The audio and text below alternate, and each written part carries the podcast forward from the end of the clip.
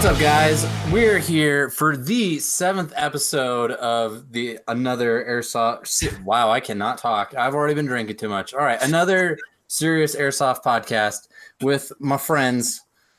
Uh, we're gonna start off with Mr. Cole. Hello. How do? The Eric? airsoft banged it. Hey, what's Banged up? it. the banged it. the banged it supreme. Mr. Big and Sexy Corey What up? And Moneybags Derek Campbell. Hello. Hey yo. Who still can't Uh, buy a forty dollar camera? Can't. It, yeah. It's not the can't afford a camera. It's because you really just don't want to see the how the what conditions I live in in order to afford my All his like his scar, his PPW, his nods, and he's just in a shack in Colorado, like freezing to death. Yeah, he lives in a hobo camp behind the Home Depot with all his guns. Yeah, but I'm able to defend my hobo Yeah. camp better than anyone else. Oh God. And so, just so you guys get an idea of what we're talking about tonight, uh, we got a couple of different interesting topics that we're going to talk about from previous games that some of us have gone to lately. But um, yeah, where, where do you guys want to start off? Do you guys want to talk about? Um, I, I say let's start talk about the smaller game out of the the ones that we've gone to, and that would be for me and Derek. We did uh, leadership for Jack Operation Milsim's Jackal, Jackal. Four. Jackal Four. First time I You was may, any hey, kind of leadership. Carl, you role. may want to adjust the uh, follow camera because it's just picking me up right now. Normally, it's Oh. switching when people talk. I don't know why. Uh, Uh, no, it's switching to other people. Yeah, it's switching. Oh, You just it? up. I don't know why for Wait, way to derail the whole conversation for nothing. Sorry, sorry. Hi, Uh, I'm Cole, and the camera's not on me. I don't know It, why. no, it is. It's only on me on my on when I'm watching the Facebook Live thing. I'll I'll manually switch it over. I don't know why No, it's no, not. you're, I'll you're just good. manually If you switch click on your own picture, it'll only show you on Google Hangouts, or if you click on anyone else's profile picture, it'll only show them. No, this is I know, but I'm on the I'm look watching on the Facebook thing. There it goes. now it's working. right. So well, how do I get it to normally jump back and forth? I mean, I guess I can just click on You're the good. person that's It's working. Yeah. It's working. Yeah. You're good. So anyway, Cole is just incompetent. So anyway, Anyway. Operation Jackal Four. It was the first time I was anything more than a squad leader, and the thing is, it was the first time Carl was a CEO. Yeah. It was it was an Quite interesting experience. Oh, they let y'all in the big house? That's upsetting. Oh yeah, Yeah. I don't know why somebody decided to put me in charge. That was that was an interesting idea. But um, no, I don't know. It was great. Like on, I, it worked out really I- well. yeah, we, me and Derek, I feel like personally, I had a great time. About I don't know if what you did, Mhm. but it was it was definitely fun. Like you brought out your uh your Arctic cat, which made it definitely way more cool. So than, we were we were the pussy wagon, just driving around the field, command and controlling. yeah. So no, I definitely enjoyed it, and um, yeah, I mean, honestly, it's uh, as like a you know most leadership is, especially when you're at CO and XO over an airsoft game like that. It's it's definitely all you know. You're staying at the fob, you're making sure everybody's good, making sure everybody's hydrated, making sure everybody has something to do because you don't want your team to be static and you don't want your people to be bored. But you know, anybody listening that was on tan time on tan team for that game, like Fuck you. not We gonna hate you. lie, we, we pushed in your shit. Like you might have won points wise, but everybody fucking knows that we smoked We- you on the battlefield. Uh, the So, admin like- had to tell us to back out of their fob several times. Like, hey, could you could you give them some space? They just, So- you just have them in their fob and they can't. go we have a uh, we have a two finger rectal maximum here. You guys need to calm the fuck down. so I was I was a little sad that we lost points wise, but you know what? I, on Yeah, the so we'll battlefield, have to- that's where we'll it have to matters. Explain, So- explain that whole situation. Yeah. So Milsim is very points and objective based, and we actually stayed really busy with the missions through all of it because we were uh, there was a new mission to hand out to a squad every 15 minutes, 20 minutes. It was about every like yeah, fifteen minutes to half hour. or So yeah, So we're constantly dishing out uh, missions, keeping track of which ones are being complete, who has them, and where they're going, and all that stuff. And then each one is worth a point value. And so we thought that owning objectives on the field and completing missions would get us the most points. I mean, that makes sense, right? You would assume. uh, yeah. You, you, you would assume. Um, there's also some role players out there, and we were told that they could also give you some points. And so, like, okay, so we did a couple missions with the role players, but they weren't our focus. Owning the field and completing the missions were, because that's, that's what. So I thought we were there to do. Um, and then we found out that no, the role players have a shit ton of points they can give you, uh, like a shit ton.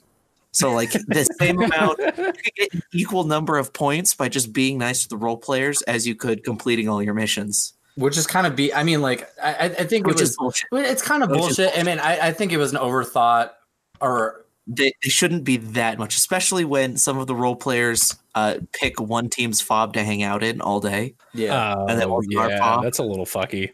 Well, I I just I just don't think like I honestly kind of blame myself and a little bit of Derek is like during the briefing we were handing out like like our in-game currency to our like squad leaders and Yep. stuff like that. We weren't listening We to weren't mission fucking briefing. paying attention, and you know Ross was probably So it's behind y'all's fault. Exactly, that's what I'm This was saying. well I'm gonna take out. partial blame. So Partial blame. okay, No, but but but we were never told that hey, being nice to the role players is the exact same amount of points as completing a mission. exactly. That's the part that I definitely yeah, like I have no problem with them being points, but mm-hmm. being nice to them and giving them a granola bar shouldn't give you the same amount of points as like sending a whole squad to haul a nuke across the Wait, field. we're talking about Yeah, one with we had- chocolate chips in it. yes, a 'Cause chewy that bar changes everything. so. I mean, anyway, we did, in terms of missions, we did very well. We owned the field all weekend. We did. We had a chapter of the rushing Russians who were dressed up as Taliban. they were my That they were they were excellent. Shout out. They were excellent at pointing them in a direction and telling them make lots of noise. Oh, They yeah. did that. And, and like the good thing that with Make them is of like you just there's just 40 or 50 of them, so you just like point them in a direction and be like, go that And way. a whole lot of blanks. Yeah, it's- we it's heard great. that the tan team they were the only group on the the whole event with blanks outside of like one person on tan. So the tan team learned to just run away when they heard like Durka Durka and AK fire over the hillside. I mean, like some people were dressing in like full man dresses and like yeah, it was great. It was awesome. some Fake reason, the beards. Fake beards, yeah. uh, Durka Durka Durka Muhammad Jihad. direction is like StarCraft when you all these Zerg just go Just like, Zerg rush. and just like demolish. Like all I see is like this over tabletop view of just this 50 group of Taliban rushing Russians just like Just Stayed, Blop, blop, like- looking like little 40k figurines.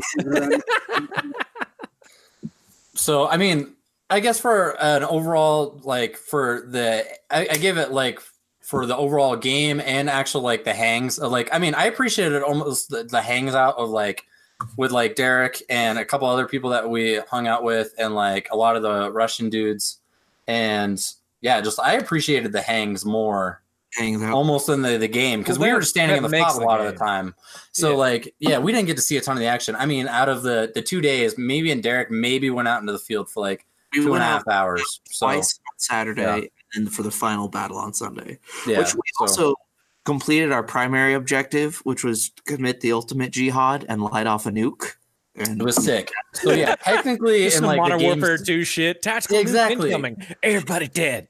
Yeah, all that's of what it you. literally was. Like for the game story, like uh, the final we mission completed genocide. So was we Oh. set up a nuke at the bottom of this valley, and we were set up on one side. Tan team was on the other. They had to defuse it. We had to defend it, and we successfully. you just blew it the fuck up. yep. awesome. We, we just turned the whole state into a glowing parking lot. Well done. Did you guys so did you guys run into any unforeseen like hiccups being in command or having to wrangle no, that many and stray that's cats? the other thing I was No. like surprisingly amazed with is like Comms worked great. Y'all some fucking liars. No, I had two. No, comms, seriously. two big old antennas, one with admin and one with the platoon net. and I yeah, was talking to people and things were going. The biggest problem we had, which is pretty common uh, in airsoft, is that you give your squad leaders the platoon and the platoon leaders the platoon net, and then somehow an hour into it, everyone has that channel and everyone's using it. So you hear stuff like, "Who's over by the tree?" Like wrong, That's my wrong my channel. favorite comms call. But out. we didn't have like a ton of that either. And like you helped Oh, me out a have a ton. ton because we were jumping in between like three different channels, I think. And like, yeah, you having the dual com like setup was perfect because there was moments where like somebody's trying to talk to me on the radio, then somebody's trying to talk to me in person. And then Yes. Ross is like, you know, on the admin channel, like saying like, Carl, Derek, what are you guys doing? Like, yeah, it, w- it was definitely a little chaotic at some moments, but it was really good to a have a second person there and b with dual comms. It was it was there was a moment of, of, of overload on Saturday where we're standing at this table with the big map at our fob, and I have uh, there's three squads there, each asking for a mission and turning in a mission. Um, and then the platoon net's going off, and then admin's going off. I'm like, I can't, I can't hear shit. I have eight different voices talking at me right now. Yeah. so no, like overall, like I said, the game is great. So And like, this was Titan Milsim, you said? yeah, Jackal. Albert, 2? Colorado. It's uh, Jackal Four. It's like their, it's their. I would say Titans like flagship it's game. premier It's their, it's their biggest game. Yeah. Okay. So If you enjoy uh, the mountains and uh, sucking oxygen at 7,000 feet, it's a good game. Hypoxic, hypoxic. A lot of Yeah. people do. Especially what's funny is people come from out of town and the camp is at 7,000 feet. Uh-huh. So people show up and then just rage Saturday. And I- if you live at zero altitude and you're coming to 7,000 feet, a couple beers is going to take you a lot farther than normal. Yeah. like I to live there. so Was uh I'm trying to I had a very specific question about Titan Milsim. Oh yeah, what what makes them different? Like was there anything specifically they were doing that was you liked or didn't like? Uh, I like how objective based they are. I mean, yeah, That's all- everyone and uh, we were told to keep track of which squads had been given missions. Every squad got at least one mission. A lot of guys, if you were if you were motivated and if you got stuff done quickly, you'd probably get two or three missions. And it was stuff like find a SAM site, find a down drone, hold an area, Mhm. stuff like that. Um, I, I guess like- I just wanted to ask you personally, Derek, really Mhm. quick. What was your favorite part of the whole weekend? Because I have I have a good story. I think from that you'll obviously because you were there with Um, with me the- in the situation. But The final battle was pretty cool. How it was set up with this nuke in the bottom of this deep ravine, and we were set up on one side, and Tan was set up on the other, and we were told to try and negotiate at first, and then after a short negotiation, Carl was just gonna commit the jihad and start the timer and run off. I was just T posing like after the bomb went off, and I was just like, "Jesus, take the wheel T pose." Was great. But Uh, the, But did it freeze? Hello? Oh, anyway, that was weird. Um, for uh, it froze on my end for a second. But uh, I think my favorite part was, you know, I've never had a successful moment when you actually radio into somebody, like one of your squads, and you're like, "Yo, we're pinned down. I need your help. Can you guys be here in the, like the next two minutes?" And like, sure enough, I radio to uh, my Iron Force, Matt and Mike, Iron Force guys out of California. They're awesome dudes and one of my best friends who's never played in a Milsim event before, but he's he's had years of airsoft experience, but he's always just played at like local games. Mhm. And um, you know, I radioed to those guys, and I was like, "Yo, me and Derek are pinned down by like a squad of five. Uh, this is like one of our two times that we went out by ourselves, and I was like, we need help because the game's about to end. Uh, for what I think it was the it was Saturday. Was it Saturday? Yeah, it was the first day. And um yeah, and I radio into them and I was like, yo, I need help. Like we're we're pinned down. You guys just need to turn around, walk southeast, and you're gonna run straight at them. They're like 300 yards behind you. So like, sure enough, they turn around. Two minutes later, I just hear a whole bunch of fire, and like, I look over to Derek, and I was like, if this is the time we're gonna fucking do something, now is the time. And like, I swore, there's one larger dude. Um, Turn your shit off, Carl. sorry. this larger dude probably got lit up by like four or five of us all at the same time because I know I shot him. I know Derek. I saw Derek shoot him, and then there was like uh my uh Matt and my buddy Ryan all coming from the other direction shooting him and I didn't realize who it was at the time and then so like after we're done wiping these dudes in like 30 seconds um I, I like waved to the, our other green team and like sure enough I realized I was like holy shit that like that's Matt and Ryan and like I can run up to him, like give him a huge hug. Like that was fucking sick. Like I've never had somebody respond on radio like that at an airsoft game ever because it literally never fucking happened. So, they never Yeah. fucking work. yeah. So I was Yeah, I was, was- super was stoked on that. Yeah, it was like textbook. So yeah. That when you call for help and you actually get it in time. In an And airsoft game. like Crazy. Jackal. It's such a big AO. It's just it's what like 500 acres in the woods. Yeah. shit. It's big, so it is uh, a crash course in land nav for a lot of people. You need a map and you need a compass. Oh yeah. You you will get lost very quickly out there. So um but Yeah. I I really liked it. It's a good game if you can ever come out to it. The weather is usually pretty dodgy. Usually, Just because, like last year we had hail and snow. The year before that, all of airsoft but normally it's less like dodgy with cold weather and dodgy with holy shit it's a goddamn torrential downpour or heat cas heat cas heat cas heat cas heat oh yes, lots. Of, the first year Jackal one was really hot, and the fob from the parking lot. One of the fobs is about a mile hike through the woods, uphill mostly. Mhm. So it's, it's a bit of a it's a bit of a workout. And you know, airsofters being airsofters wear all the gear they can. Yeah. And so the first year there was a number of heat cas before even getting to the fob before the game started. helicopter evac evac out. Yeah, that was interesting. So I remember one guy, like the game just started, Jackal won, game on, we were running for this objective, and we see this dude just lying down in a field, bigger guy.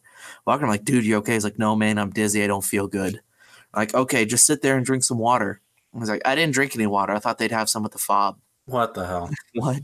So we're a mile into the woods. The game just started, and he's about to pass out, and he has no water. Like, excellent.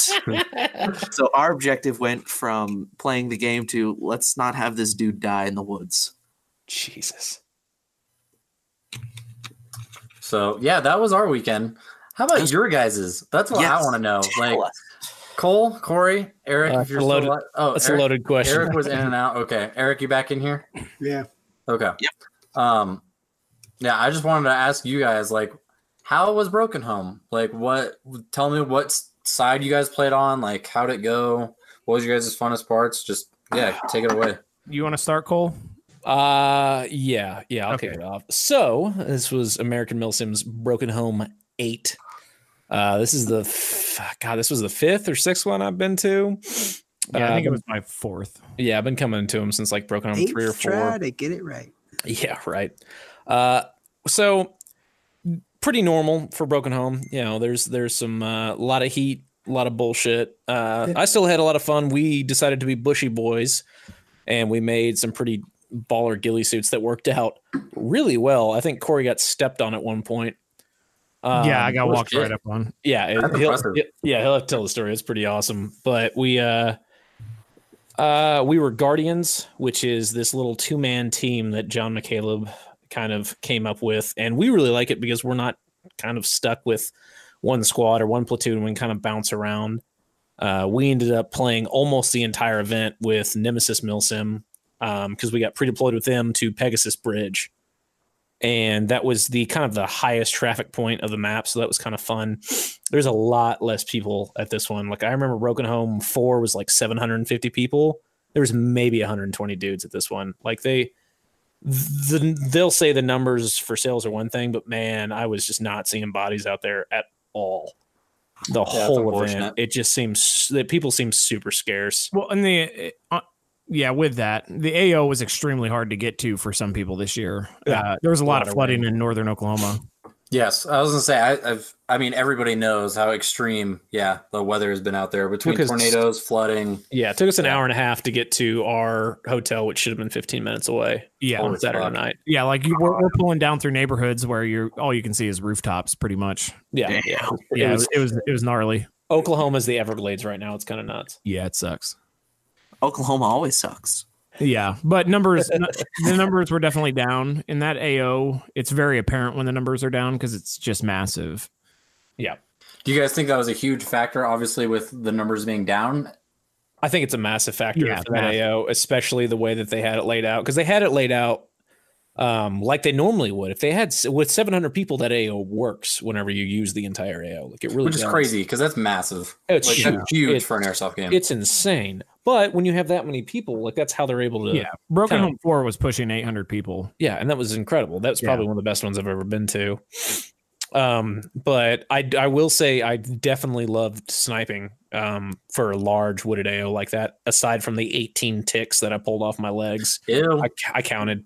Yeah, He It was- says legs. The original story was balls. calves, calves. We're just slowly Well, work was- higher up the no, leg. no. Some random admin was coming by, and I was like, "Hey, Corey, I pulled a, I pulled like eight ticks off my nut sack." And this guy was like dropping him off. Was like, clearly had never met me. Was like, uh, "Thanks for sharing." I was like, "Eh, fuck you too."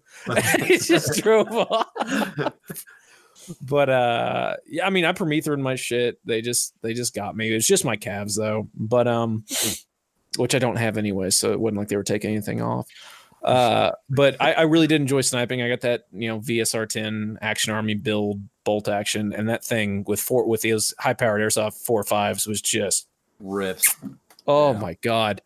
There was so very early on in the game, we uh we got dropped on the pre-play and me and him kind of went bush we went did a little bit of recon up and we ended up going off to the right into this wooded area near the road and they start coming hard like this is the most cost i saw the entire event like easily probably 30 40 dudes are coming through the woods and like trying to get it through the tree line and i got shot pretty early and corey had to come medic me and then right after that, I fell back a little bit and got into this clearing where I could see a straight line into the trees across into like this opening.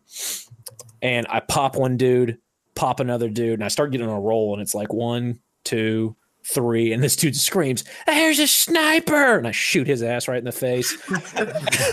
Four, five. Like they're just in this fucking clear and they can't, because I'm shooting from at least 300 feet back. Like I'm, I'm, I'm arcing these pretty good. You're and I'm, and flying. You're Like these- still, like so thi- they- they can't see shit. this this this gun i mean i'm easily lasering it like 320 350 feet like it's gross and i'm just being these kids and then a gun truck comes down the road and i jackrabbit like a little bitch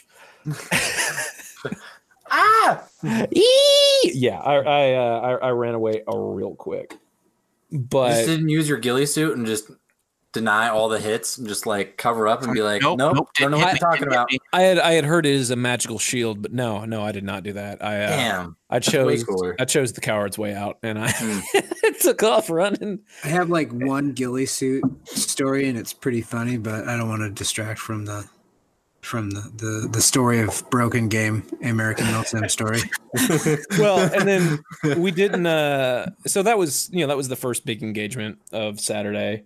And then from then on it was just kind of like bushwhacking across the ravine from pegasus into the uh cdf camp because they threw cdf in as a third faction.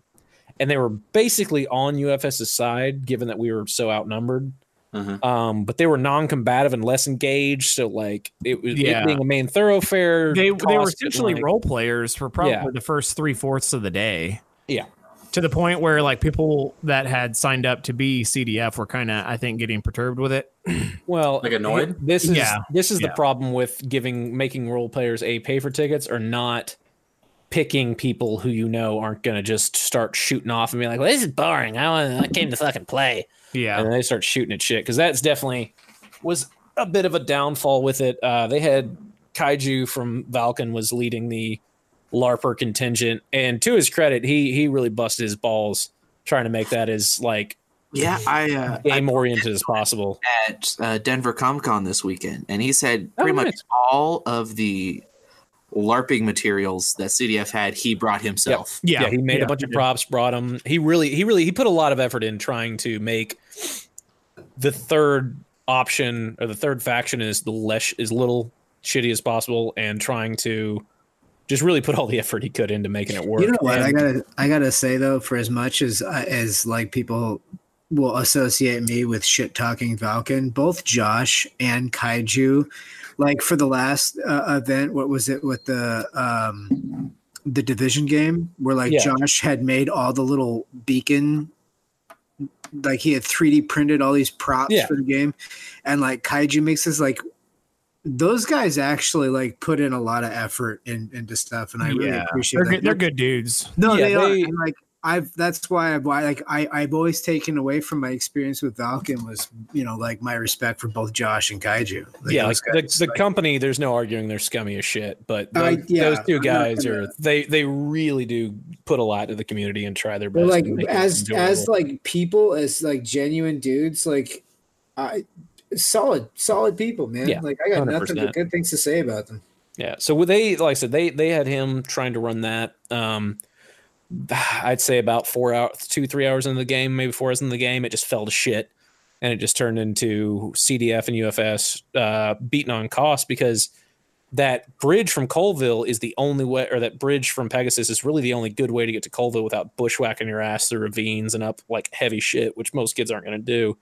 And so they just they they couldn't get across the bridge. We between we had me, Corey Saltsider from Nemesis, and Dilly from Nemesis, all using heavily upgraded VSR rifles, just basically acting like a fucking pirate ship, just broadside cannons, and we turn, and all three of us would just like start shooting, and it was just volleys, fucking four fives going at people, Oh, and they yeah. just they couldn't get down that road.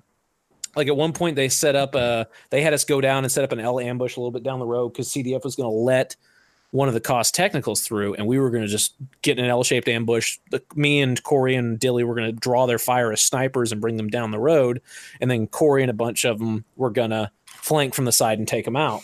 well, they made it about halfway down the road before Woodcock and his guys just butt fucked them, just completely tore their shit apart. How did he butt fuck them? Was it. to- They go into the butt fucking. yeah, they just literally came from behind him in the wood line and just tore. Yeah, essentially we had two separate ambushes set up, and the first one, Suddenly you have yeah, the Eric's first one was supposed to weaken him, but it just uh, it weakened him all the Well- way to being dead. As soon as we heard the the word Woodcock's going to soften him up, we were like, yeah, with a fucking sledgehammer. Okay. Yeah, they never made it to us. No. I actually fell asleep on the ground waiting for him. I went over there. I I went took, a, over a there- nap. I went over there to fucking check on Corey, and he like rolled over like wi- like wide sleepy eyed, like, huh, what? Yeah, yeah. Uh, I uh, definitely fell asleep there for a I minute. I was becoming one with my environment. Yeah, he would. Uh, with your ghillie suit. Yeah, exactly. Yeah. the gi- dude, they worked, man. I was. I was really surprised. But Yeah. then There was there was one point where uh, I think it was Dilly and I had pushed across the road. Uh, that was almost right at the beginning, and uh, it was three uh, cost guys had come down the ravine and they were coming back up. Dilly got shot, if I remember right, and uh, I can't remember if he just bled out and left or what it was. But I was just sitting behind a tree, like not even laying down on the ground, and three dudes just walk right past me. And one of them's a sniper, so obviously he can't turn and shoot me because of engagement rules. So I just took my pistol out and smoked all three of them. Hell yeah. I, they had no clue I was there, and I was not well hidden. Like I don't think the ghillie suit had so much to do with it. It's just, It was just it was more their good inattention. Well, that's that's the thing is that that's the reason that ghillie suit and airsoft work so well is kids just don't know to look for them or they don't understand how to look for them Yeah, or they just don't know what's going on. Because I I anytime I was sniping, like I was not hiding super hard. I was just like just enough to keep like my lower body covered and let the like the upper body ghillie kind of take over. The kids just weren't seeing me. Like they were having no luck within like 100, 200 feet. Like yeah. not even remote. But that was pretty much. I mean, that pretty much sums up the first half of the day. Uh, just fighting over the ravine at Pegasus Mhm. Bridge, back and forth. But it wasn't heavy fighting at all. To me, No. co- cost seemed like they were non-existent, and the CDF players really didn't get to be involved. So that kind of sucked. Um, and then the they tried to make this uh the, to, to game control's credit they really did try to scrounge together this like last ditch fight for colville near the end of the day which they ended the game super early it ended at like four or five because they at, at five because they were planning Five, on doing it. because At the night game. yeah because the fucking night games but um we'll get into that later Easy, Derek might hear you. or your nod shaking in games are anger paid Yeah, fuck you, rich boy. Anyways, um, fucking. So they they to their credit, they did they did this really cool thing with like Frosty and his nephew and uh, another younger kid. They like made them prisoners of war that Cost was gonna have to like breach into Colville and take out, and they were coordinating this big assault. And we're there for like twenty minutes, thirty minutes, forty five minutes. The assault got assaulted. Yeah, it turned out the assault once again. Woodcock decided to soften them up by just sticking a fist up their butt. Uh, he flanked them and killed everybody. Yeah, they flanked them so hard, and apparently Woodcock like took over one of their technicals and let somebody get on the gun and just wiped everyone out That's awesome. because they just Yeah. left a technical sitting there running with the keys in it, and he was like, "Okay, I guess we can use this." But it sucks for them because the mission was pretty cool. Like they were supposed to come up and medic four guys and then evac all four of them onto the helicopter. to a helicopter, yeah, and that turned into us dragging the two big guys and Corey Yeah, misguidedly picking up a ninety-pound kid and being like, "All right, I just got to chuck him." dude, like- that dude was that kid was not ninety feet. pounds. Look at that! Look at that kid. The, He's the Instagram photo he's like definitely looked like he was like 100 pounds soaking wet. that, that that kid's the size of your thigh, Corey. Be quiet. Get out of here! Look at him compared to the other kid. Uh-huh. The, the other kid was baby carried. That's how light He's the other like, kid no, was. man, it's like it's like it's not 100 pounds, it's like 130 pounds. What So, No. but Corey Corey runs around the corner, not realizing he has to take him all the way down to the other end of the airfield, and apparently he just around the corner was like, fuck. Just, I still wish once you got to the helicopter, you just tossed the kid off your shoulder, shot him with your Glock, and got into the helo and be like, let's fucking go. No, it was definitely, uh, dude, it, it hurt. That hurt bad. I, yeah, Uh, my you- legs were on fire because the little kid. So there was a little kid that probably weighed 50 pounds. My Mhm. kid weighed, I'll, I'll give you 100 pounds, probably closer to 150, 120.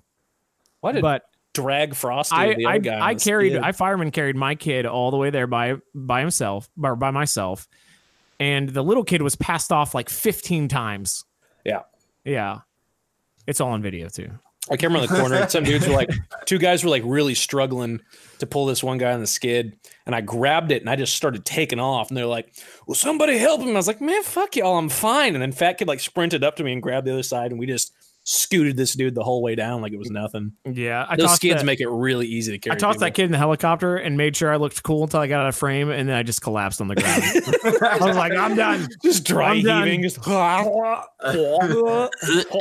yeah, to the point where I did, I never walked again. I uh, I waited for the the medic guy to come around in his He's uh, still in a wheelchair.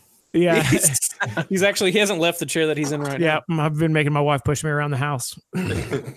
No, it was it was bad. But here, here's the saddest part of the day is like so costs like disappeared. They just kept getting just wiped by Woody and his guys. So everybody's packed up and left and they really haven't called index, but everybody was like, okay, nobody's out here. We're done. So they start walking back towards uh, the campsite. Well, I'm helping the uh, the medic guy uh, pack up his his skeds and everything, his skedcos. And as we're packing them up, here comes this huge like cost push, and there's nobody there. It's just them, just running across Colville by themselves. Like there's not a single person out there for them to shoot at. And You know, to, to hear, of course, Yeah, to I was hear just- Goss tell I was like, they were just like ah. dick kicking the entire day, and it's like, man, I didn't. See, the only time I saw you guys, I shot like four of y'all, Yeah. five of y'all, without mean- getting shot back at. and, then and possibly it did happen, but if it did, it, we sure as heck didn't see it, wasn't hear it, Pegasus. Yeah. smell it. Like It's that. anywhere near it. No. yeah. And know. then uh, that's all we did was day one because day two, this massive thunderstorm rolled in. Woodcock, Corey, Soto, and like four or five of us like looked to the sky. We're like, Soto, you got beer in your trailer? And that was Yeah. I saw the photo. Yeah, I That saw was the photo. Sunday. yeah, well, Yeah, Ro- yeah, awesome. well, Rob, you know, Rob had to pack up all his stuff, so we just helped him pack yeah, up. all we his helped stuff, We he helped him to- load up, and then we were we had every intention of going out there, but then it just kept raining and kept raining. And I mean, I'm I don't know. I'm just an old man now. Like I don't want. I'm I'm not gung ho enough to run out there in torrential downpour for a Sunday game that Yeah, had been it- less than stellar the entire. I, I was about to say, I think I think that kind of had a lot to do with it. I think people were just kind of kind of dead after the first day. it but it just seemed like there was way less put into this year's broken home than previous years. It, oh, it there's no. I remember. I remember at AMS games. It used to be like you got yanked for fragos and you got pulled out to do this really cool shit. And they they used to do stuff like the the injured POWs, like they tried to do at the end of the day. That used to be a regular thing. Like there'd be four or five of those throughout the day. yeah, Um, and we really can't we really can't talk too much to it because we were in the woods most of the time, like pretty removed from a lot of the whatever. If there was main fighting, we were probably pretty removed for it from it, aside from being at Pegasus. And but yeah, I mean, it just it just I, it felt like a pickup game. yeah, yeah. That, I, I, I mean, that's kind of the best description of it. Okay, so I mean, if you were to ask people who had had a little bit more of an active role, do you think they would have said the same thing, or is it because of your perspective? Well, I, I think what we're saying is, it, we're to some degree, we're repeating what we heard from other A little bit, Okay. and then No, we're, we're that's also comparing to previous years where there were like seven, six hundred people there. Yeah, I mean, even last year, even even last year, there was probably 250. I'm least. I'm mostly Yeah. asking on ba- on the basis of just like uh, making sure that it isn't, you know, like it's valid, like it's backed up, like you know. yeah. like No, I mean that. no, Oh, it that- that very time. much- that- giveaways weren't as good. yeah, that very much could have just been our perspective, but we this is kind of the story that was where we heard from just about everybody Yeah. throughout the day, Yeah, no, okay. But, and yeah. that's you know and, and kind of like we said before, I mean, obviously there were some some circumstances outside of anybody's control that I there's think there's a lot of contributed to it. circumstances. I, th- I honestly I think of the biggest things was low player count, weather, and it just you know What- not timing, everyone's too. I mean. Yeah, and and Yuck, and Yuck like- wasn't there, which I think is the first time he's been. Yuck's a rough one. Yeah, not having not having him So Good, I yeah. also feel like timing the like the timing change of you know how Brokenham Home was scheduled to be the, like a, a second half of the year game for, Uh, I- and then and now then then then it was thrown back into their face of like nope it's it's going to be back to May and people were like actually excited that it was going to be a second year game because it was so I think it's always so hot then so Yeah, I think I think the switch to October would have been the smart choice, just in my mind. But they've got other stuff they've got planned. yeah that they're and gonna I know they got I mean we all know low key that yeah I don't know how much we can say but we Yeah, know there's stuff coming in the pipeline They so. they got cool shit coming. Um, Yeah. I, I I just wish, and I think that honestly, I think I'm willing to give American Milsim the complete benefit of the doubt because I've I, this is one of the only times that I didn't just have like an absolute blast at one of their games.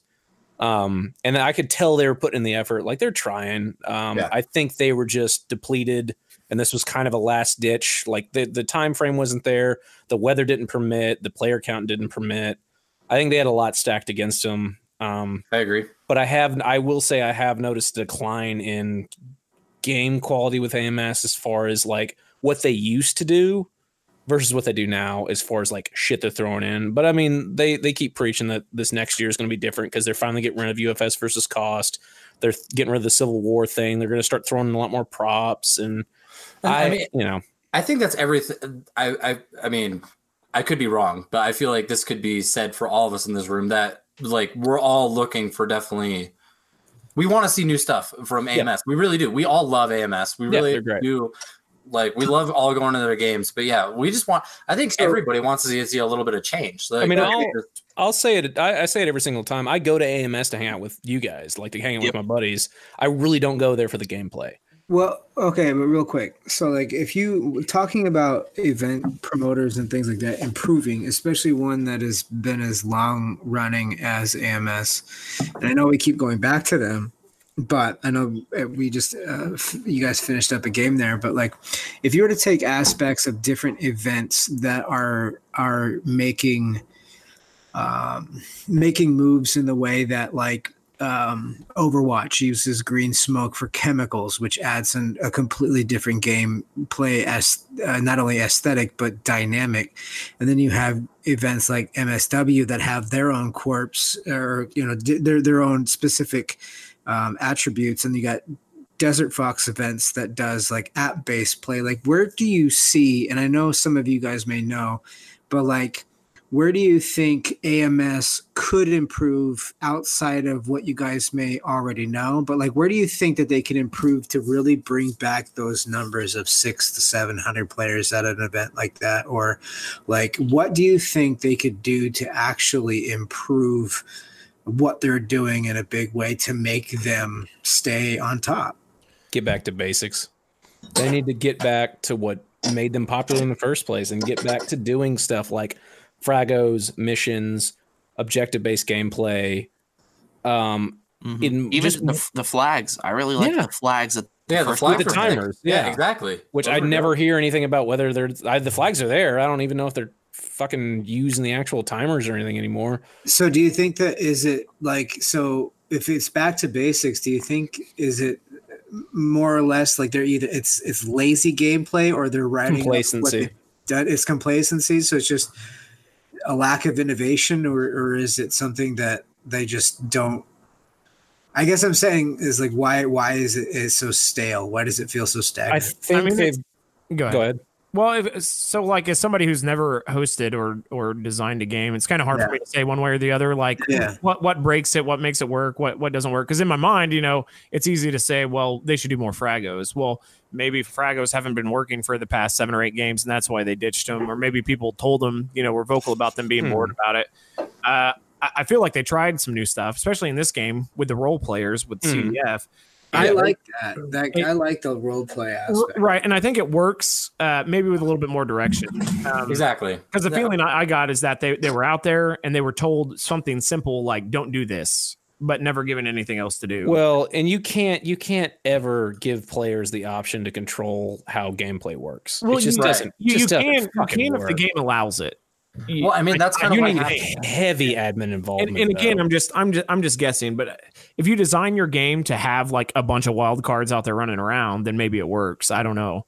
Well, that's what kind of happened for Jackal Ford, like what me and Derek were saying. Like there was there was so much of you know the uh, role players being stuck with tan side. Granted, I didn't see a ton of them because we were standing on the fob, but like there, from what we heard, there was so much of the role players being stuck on tan side. That's how they won. And I just feel like that the role players, like you were just saying, Corey, they need more direction. They they basically need to understand like Because or maybe like a schedule almost of like. Hey, you guys need to be in this part of the map at this time, and then at this time you need to be on this part of the map. Yeah, So- well, you know, we were given money uh, out there, and we were supposed to use it to like barter and stuff like that. We were to a Jackal. Yeah. Right. And so I took I took the money and I, I went to barter with some of the. Uh, what, what- I wanted to hire like six guys to just go and do an ambush. It's essentially what I wanted to do. Like they were told, you know, not to shoot anybody, that they were neutral, but supposedly you could pay them to do things. Yeah. So I took like just tens of thousands of dollars from McCaleb and I went over there to try and hire him to either go and get intel or to or to kill people or do whatever. And I was essentially told, well, they couldn't for like two hours. And I was like, Yeah. well, okay, that puts us halfway through the day. So It would have been cool if they could have radioed in to game control and be like, "Hey, we've been offered a bribe. Can we break the rules, or can we engage early, Well, or it wasn't can that we we were- like yeah, throw the game off a little bit?" it's not know? that we were trying to break the rules. We just thought that was what the rule was. Yeah. Uh, uh, Yeah. Question if it's legal or not legal. Yeah. yeah, Yeah. Like if you Yeah, could it- called in and been like, "Hey, if they offer us a bribe, can we break our ceasefire early?" Like, Yeah. yeah. Is that a The- well, the, the ceasefire was just way too long. Yeah. honestly, and I and uh, I don't know, man. Uh, Without being a part of the admin and, and designing the game and actually watching how it how it happens, I'm just guessing. Like, obviously, this whole thing is from our perspective. yeah, Yeah. and I given want- our given our perspective was bushwhacking the whole time. yeah, the, it the was little grain of bushwhacking salt. and it was a lot of empty field. That Yeah. that would be my my main complaints. Is it just wasn't filled up with enough players to really get the experience that you would get at a Copperhead or a prior uh, Broken Home. So I, I think going back on Eric's question is like, what what do you think that would take Broken Home? Well, you know, let's let's say there's going to be Broken Home nine, like which there probably is going to be. Um, what what do you think is gonna what it's gonna take in order for it to change and draw that huge seven eight hundred crowd that Broken Home is known for? Well, I think I think it's slow now just because it's it's been happening for so long. People know Yeah. what it is. So I think if they want to draw a big crowd, is that they're gonna need to mix something up. And they're gonna need to advertise to the world this is a whole. well, and you Even you if you combine that with ones. You Yeah, should you- try this one. you combine that with that and the fickle nature of airsofters, where if it's not new, I don't fucking want to do it. It's Yeah. hard. It's hard to run a game for that long. It, It really take- is. I think it would take a lot of hype. I think it would take a little bit of redesign. Um, I, I mean, maybe a lot of redesign. I, I don't know. I, I think you can take like a CDF and you can throw them all over the field and call them towns or whatever and just put people all over the place. And you could go in there and maybe they have a set price that you can pay them to turn to be on your side. And you have to go complete fragos. Or maybe each player is assigned money, and when you kill them, you get their money. But you gather all this money as a unit, and then you can use them to start buying off characters or something like that. or maybe do something like they did with uh, reindeer games and change the AO. Go with something different for Mhm. them. That that's that's one of the big things. Is like name. I mean, name another airsoft op that's eight deep at the same AO right now for eight years in a row. Like that's Yeah, nuts. that's tough. reindeer reindeer games on like what like fifteen or some shit this I year. thought it was like 17. Yeah, I mean it's Reindeer Games is deep, and it went from being a like because initially, game. yeah, it started as like Yeah. a charity game in like the middle of buttfuck nowhere in Jacksboro, Texas, to going to Gruber and seeing increase in numbers and people having a lot of fun. And I don't think they're doing it this year. I'm not 100 percent on that, What? which sad which saddens me to see because I love that game. But I'm Same. sure that I'm sure they'll do something different or do they'll change it up a little bit. We do have a comment from the chat. Mm. Uh, Matt Horner says they need to have influencers with good attitudes to help the brand. Showcase what's special about that particular op. Uh, it's all social now. Word of mouth is good, but showing videos is what's popular. Is that uh that would be Yeah. Matt Horner from Titan, the battery company, right? I believe so. Yes. Ooh, Titan Power. Matt. yeah, I, I just I just bought that battery and I love it. And you still need to send me that patch. You sleep. you promised me a patch and then don't show up. we No. lost Eric again, boys. I, I think uh, we'll get him back. I th- I think the um, I think there's been a little bit too much emphasis put on influencers in airsoft. That being said, it's it's kind of the nature of the beast right now. You've got to, you have to have like these big events that kids come to, like the Desert Fox events, the Milsim West events. There's a lot of kids that are just going because their favorite airsoft YouTuber is going. That's a big deal. It sounds mean- dumb, but it's. I mean, that's a that's a huge that- draw. Is that is that worth the price uh, if it gets them in for the I first mean, it's event? a Faustian bargain, to say the least. But Yeah. yeah, I mean, Yeah. if it if it brings people in, you If need it. gets them Yeah. in- You won't survive otherwise. Speaking of which, Cole, when are you going to get a zoom cam on your sniper rifle and make Yeah, dude. I airsoft want to see videos? I want to see one. I bought one for him when airsoft we it at bandit my memes. Uh we didn't know. We left it in my I, truck. I bought it for him right here. You brought that for you, and then we were like, "Oh, it looks a little bit better on the sniper." I do wish I'd have had it and had it on for that little like eight man bop fest that I had with Cost, but For someone Um, who's uh, recorded a lot of airsoft footage and not put out a ton of it, because I've discovered that it's incredibly difficult when you have multiple cameras running at the same time and all trying to get them to work at the same time, and then also have like crazy gameplay footage of like, watch me take out twenty dudes. It was sick. Like it's it's a lot of- everywhere. Like it's it's a lot of it's a it's a, a lot of situational timing that doesn't happen often. So like I gave up on it. Like I and like I was always used to go to these games and like focus about getting like oh I have to do it for sick footage and like it kind of ruins the the fun part for me. So like I just gave up. I just I stopped. I I mean, took all, all yeah, the cameras. It's like level cap. I think- to be on I think. I'll fuck around with it a little bit, like for the big events. Like I'll get one just for shit like Copperhead. I'll wear it and whatnot. Um, I can't edit for a goddamn. Uh, normally, I just like looking for myself in other people's videos. Normally, I'm sprinting this way or sprinting that way. it, you have a montage. Just Yeah. Um, but I think what mine will be if I ever do make an airsoft video, it'll just be like really boring shit of me walking to the fob, me drinking water, me filling up my mags. me then you have kids coming up to Cole and be like, "Oh my god, it's the airsoft bandit." yeah, that never happens. That's not happened first time ever. Not I even once. wore a GoPro was for an airsoft game was broken home several years ago, and I was just playing by myself. I didn't have a group to go with, um, and I got the on-off beeps mixed up on the GoPro. So when I thought I was turning it off, I was turning it on. so the only footage I got was walking to the fob and me loading magazines, and then the moment anything interesting started, I turned it off. Yeah. My my whole thing is like I have two full time jobs. I'm married. I have two kids playing softball. Like I don't want to be stressed out when I'm taking vacation to go do fun stuff. It's, it's more Exactly. enjoyable if you aren't having to Yeah, worry. and I and I mean sometimes I'll slap a GoPro on just to have fun with it, but I have no delusions about becoming some type of like YouTube celebrity. Like if I was ever to put any effort into filming anything, it would be a short film for myself, and that would be it. Oh, You've been and pretty Something I can control the time and all that. So They've come out pretty good so far. What, the And- cell phone videos. Yeah, Yeah, and the sweet ass t-shirts. Shameless plug on that one. Yeah, I was I was gonna comment on both your guys' shirts. I I have Corey's shirt that he's wearing right now, and I love that one, and I like the one Cole's wearing. Both made by Corey, correct? Yeah, we got real creative. We we went to a Milsim event and we brought a Milsim T-shirt. Wow. Yeah, we really just we spent hours thinking about what to do. Yeah. Yeah. In our defense, we'd been drinking, but the sparks of creativity. But yeah, and then uh so, so something that I have to touch on just because it's a super personal pet peeve of mine is these fucking idea that night games are fun. I just we got to get back to it. We gotta, me and to. Derek, me and Derek had a ton of fun at Jack We had a ton of Fortnite game. I'm sorry. I'm sorry. I'm sorry. I'm sorry. I'm sorry. Do, you, do y'all have nods? Is Yes. that what I'm hearing? Well, y'all can both I- suck a big fat wiener. don't, because- but Derek's kind enough to give out a second set I because Moneybags over here has a couple of sets. So So what was really fun about the carpet bomb Jack- your shack. Is we Carl and I were the only guys in the entire event with Gen 3 nods and thermal. Ooh. So we, just, Oh, you fuck. we literally we found the objective and we just sat on the objective and we just waited for these guys that thought they were being sneaky just walking through the woods. Well, like Like, I've, we were like, "Ha, gotcha, bitch."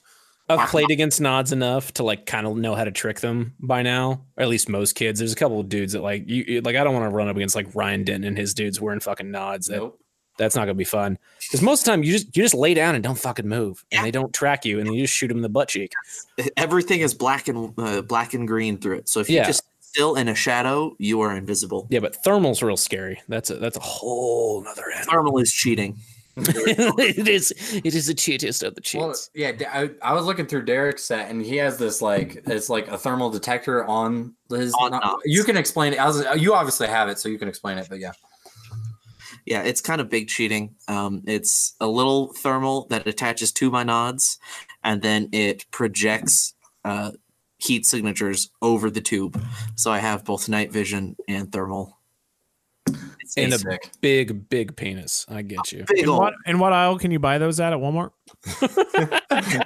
Actually, it comes with your new edition of Call of Duty Modern Warfare when they come out this year, 2019. Is it the Prestige Edition?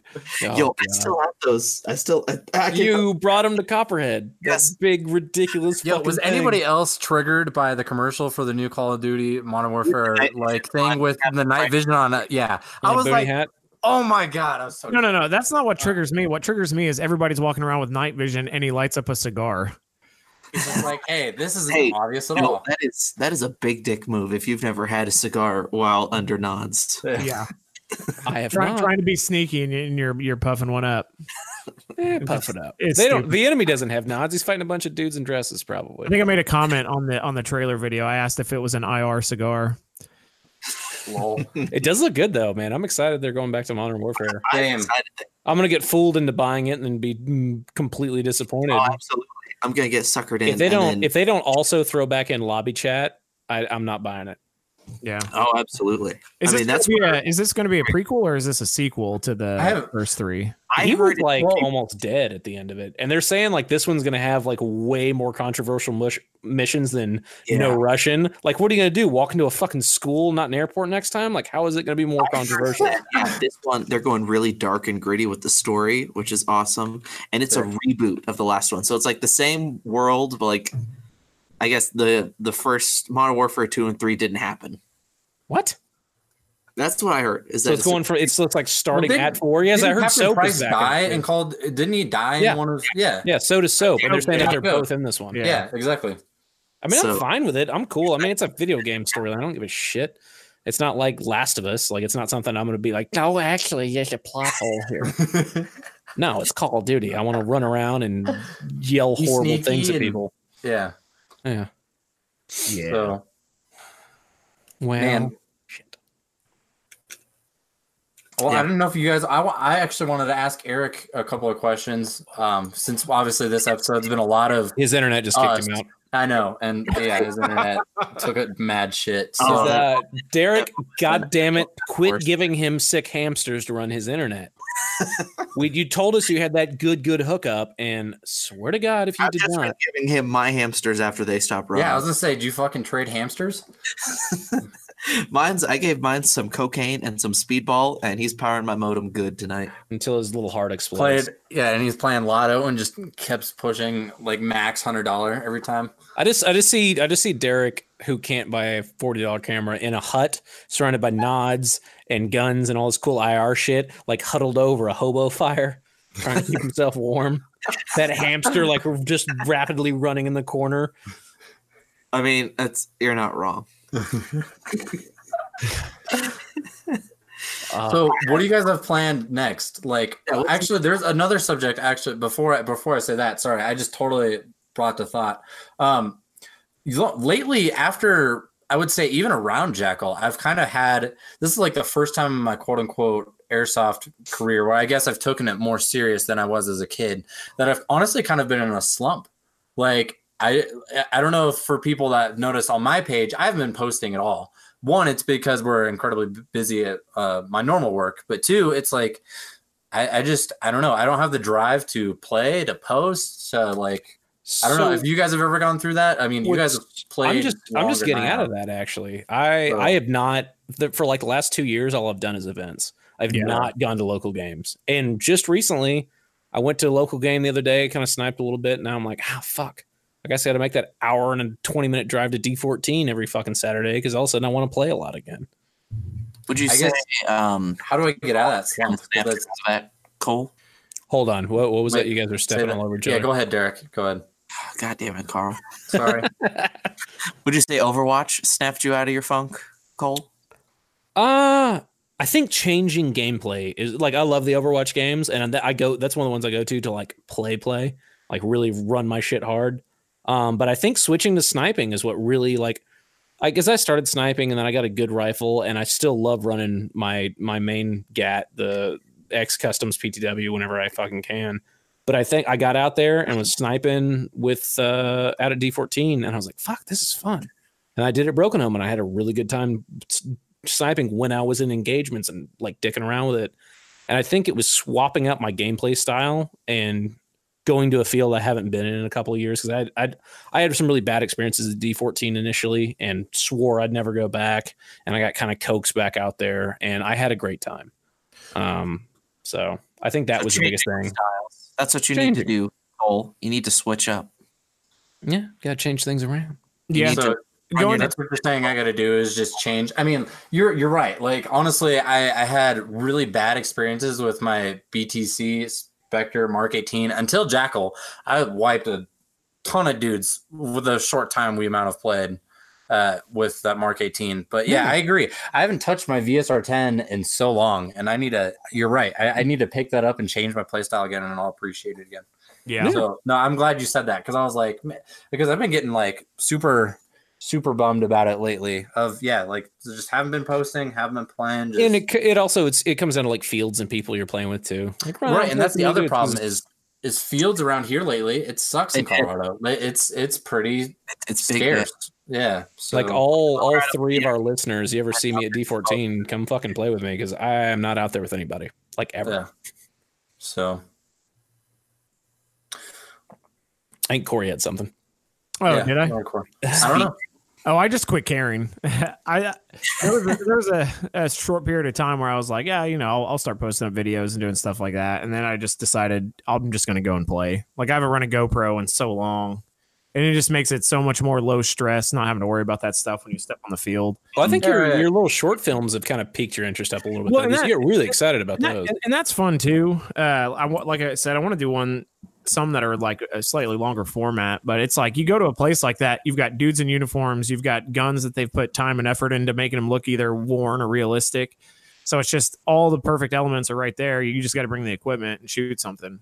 So Well, and I think one of the the drawbacks of when you have a camera and you're actively trying to get good footage is that uh, trying to get cool footage usually trumps trying to either have fun or Play complete the a- game like you're supposed to. play the game like you're All supposed your to. fucking hits. Yeah. Yeah.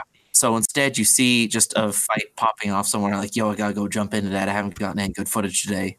Instead of know, doing what you're supposed to. I've seen that at events, and I, I even noticed it myself when I used to run them and actually care about that. And then I noticed a totally different attitude change when I just said, fuck it, I'm going, come to play the game you play, you play so much better. Honestly, I, I think you do because I, I mean, Copperhead last year was the first time I, I was like, ah, screw it, I'm not gonna, I'm not running a camera or anything. And Cole and I just obliterated hundreds of people by ourselves. Like Dude, it was, it it was gross. ridiculous. Your guys' point on that roof when I was taking photos of you guys, yeah, that was that was spicy. Yeah, and I mean that that's all we did the entire time was just hop roof to roof to roof. And I guarantee you, if we would have had cameras on, something bad would have happened. You would have missed that roof ledge. Yeah, we it just, Wow, that that that uh that that nothing cool would have happened. That Reaper shell that Reaper grenade shelling that we took from 200 feet away, but still should have called. Probably would have not been something I could have posted. Oh, jeez. Yeah, Hmm. stupid. Oh, you're gonna end up in a cheater video. Nice. Well, no, Way to go. I- No, this was that was the first time they made me a uh, in-game admin, and I had to go do some in-game admin. You had to go flex that ad. Somebody was telling people to to call their hits whenever. Essentially, there's a soccer field between us and where this thing landed, and this guy's trying to. Stay that you're dead. and then then they shot Corey in the back with the Reaper uh, tag round whenever he was walking off the field, and then started Really? talking shit to me, who was easily 100 feet from him about calling it. It didn't like And- hit me directly, but yeah, they Yeah. shot it while I was Pretty darn close. Yeah, Yeah. close enough. And then they started talking shit to me about it, and I got a little feisty. Was So- this uh, which team were you on when this happened? tan Yeah, You were on And this was for what game? Copper? It was like Copperhead. Oh, okay. It, it wasn't. you guys, you guys have heard the story, yeah. Have, Yeah. I, have I properly bitched on the podcast about how y'all fucked me out of switching teams? um. Only three or four times. Listen, we coordinated perfectly. You were all over the place. Yeah, I don't know. Yeah, You were no, just, you're no, just, it's just sloppy. It's just sloppy, inconsistent work from you, Derek, and we won't tolerate it. Yeah. I thought as I was changing, I'm like, man, if they, if they tell me no, actually we're going, I don't care. And I was almost to the green fob, no, the tan fob. Like, oh, by the way, we're switching. Actually, we're gonna we're gonna blame Robo for that one since he's not here to defend himself. Yep. I remember when you guys switched, and I was so happy about it. Yeah, we were Eric, with you guys the whole day. While while you were out trying to fix your internet, I, I was wanted to ask you like what what's what's been going on with Eric? I know you have some things in the pipeline that you're working on, and I don't know. What I just wanted to hear what you've been doing airsoft wise lately, and Yeah, like where you've off. been playing and stuff like that. Because we've obviously talked about the games that we've done, so I want to hear what you're doing. So So uh, on my end, I've actually, to be honest with you, and this is kind of a guilty feeling because uh, this is an airsoft podcast, but I haven't really been airsofting, and that's mostly because I've been just focusing on like helping my grandparents out and like kind of improving their quality of life, which is So look at this dude out here doing real world responsibilities. yeah, no, it's Yeah. It's actually been just like back to back responsibility shit, like finding a new place to live and like all this stuff, which you got to do. It's adulting shit, but, you know. I hear you. Um, but coming up, um, I have a couple new T-shirts coming out. Um, I've got.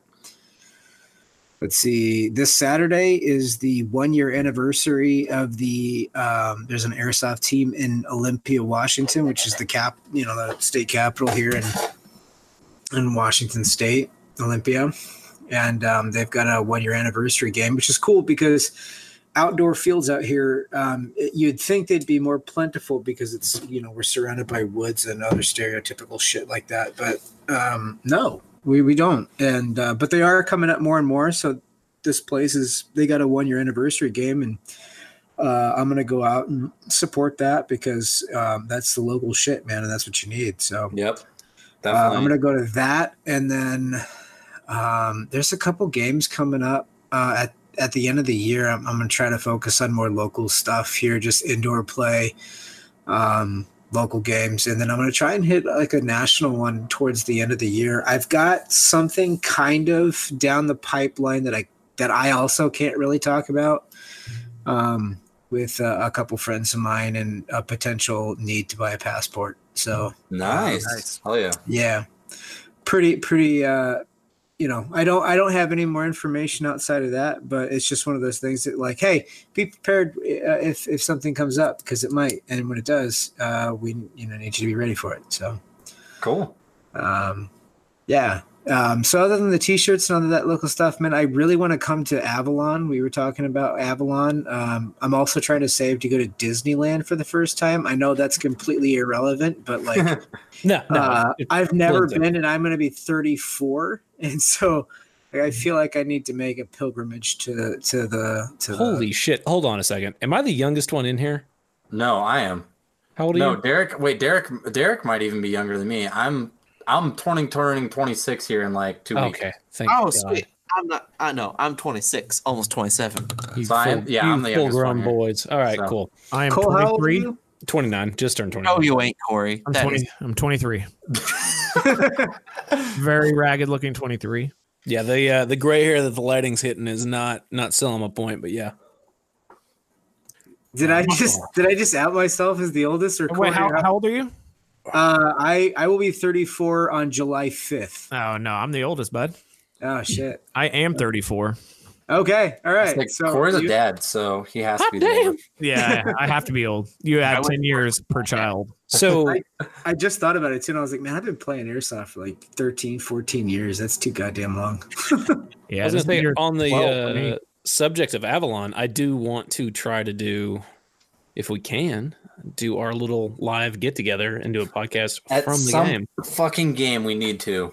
I think Whether it be Avalon's the one to Copperhead, do it. Avalon.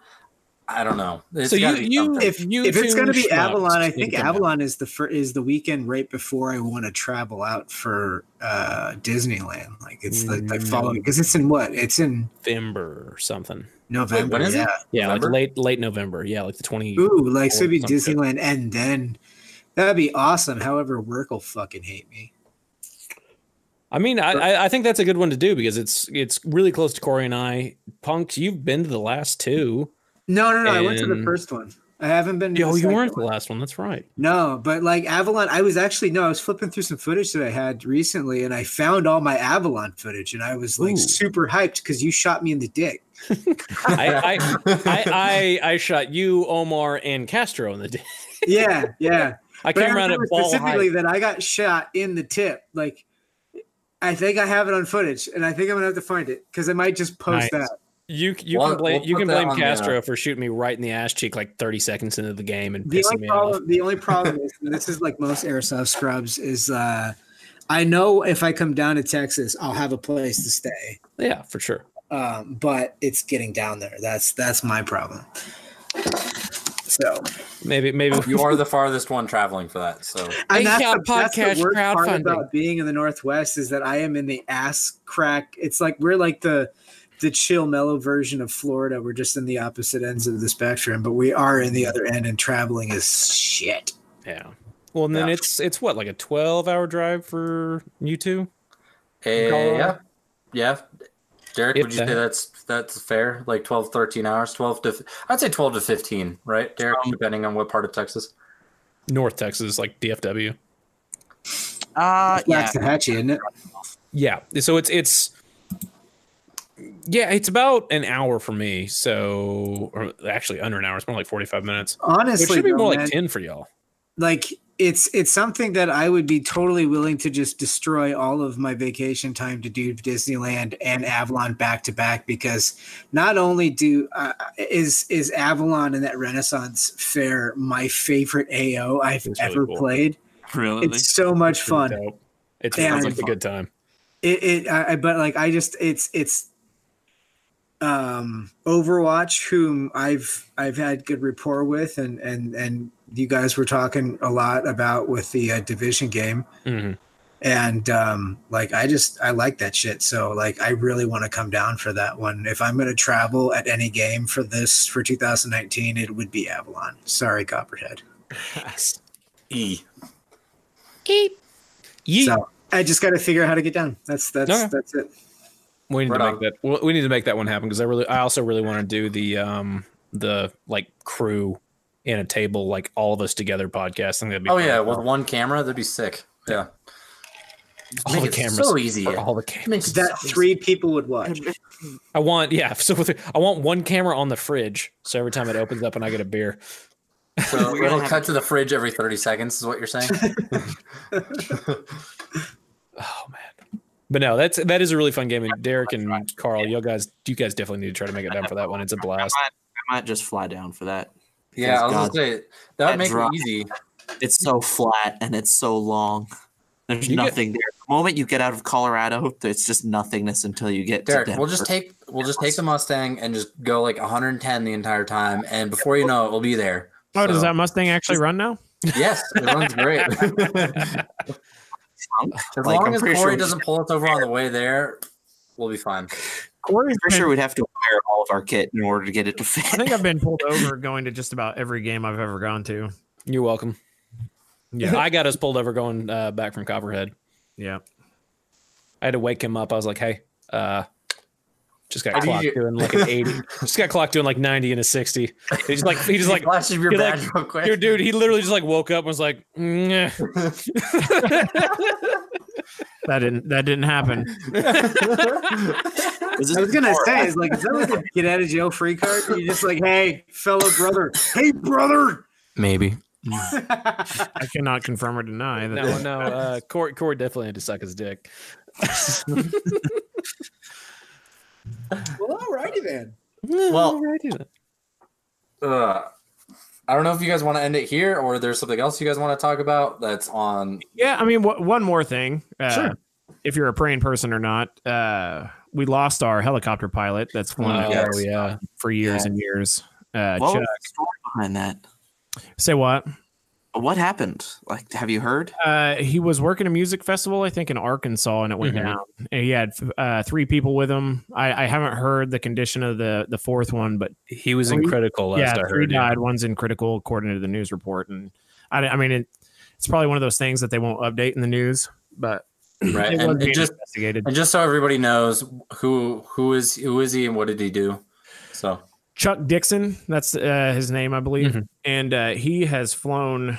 Um, it's a Robinson, I think, is that that uh, helicopter. Man, I don't.